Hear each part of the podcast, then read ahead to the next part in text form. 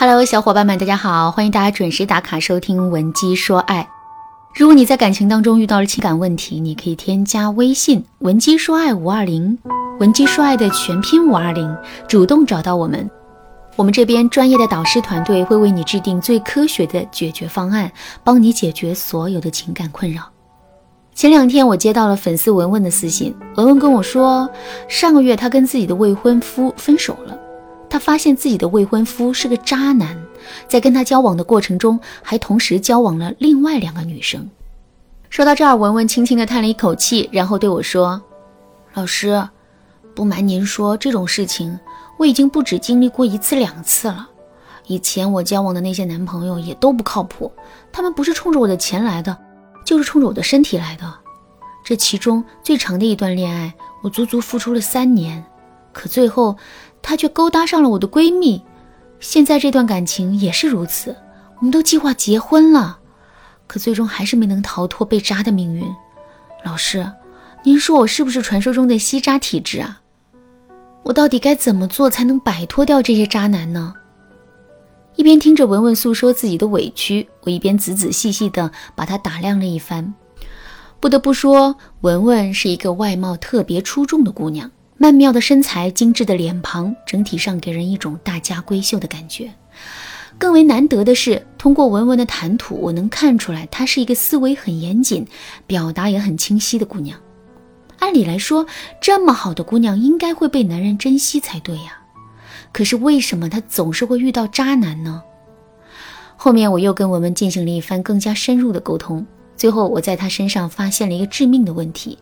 就是这个问题导致了他总是遇人不淑的。这个问题是内心缺爱，并且贪图男人的关爱。在现实生活中，什么样的人最容易被骗呢？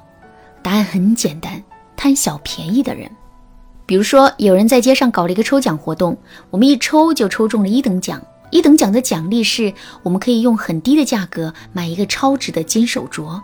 在面对这种情况的时候，如果我们是一个不贪图小便宜的人，我们就很容易会发现这里面的风险和不合理性，从而选择放弃这个奖项。可是，如果我们是一个贪图小便宜的人呢？我们肯定不会放过这次机会，而这势必会导致我们更容易被骗。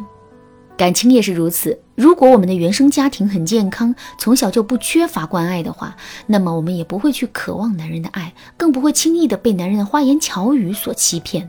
可是，如果我们内心很缺爱呢？男人释放出来的一点点关心和爱意，我们都不会轻易放过。而且，我们的内心越是缺爱，我们就越是会渴望一种热烈的爱。这跟一个人渴极了会猛喝水，饿极了会狼吞虎咽是一个道理。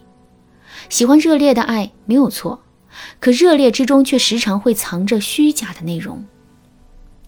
比如说，一个性格内敛但实心实意的好男人是不太会说花言巧语的，而渣男的嘴却往往会跟抹了蜜一样。在面对这样的两个男人的时候，内心缺爱的姑娘就往往会选择后者。这是因为渣男的爱更加热烈，更加能满足他们的需求。可是这种热烈的爱却充满着虚假和风险，也最终会让他们品尝到欺骗和失败。如果我们也是一个内心很缺爱的姑娘，时常会情不自禁地贪恋于男人的花言巧语，这可怎么办呢？下面我来分享一个实用的方法：回溯自己的原生家庭，把自己缺爱的经历进行积极的解读。就拿文文的案例来说吧，为什么文文会变成一个缺爱的姑娘呢？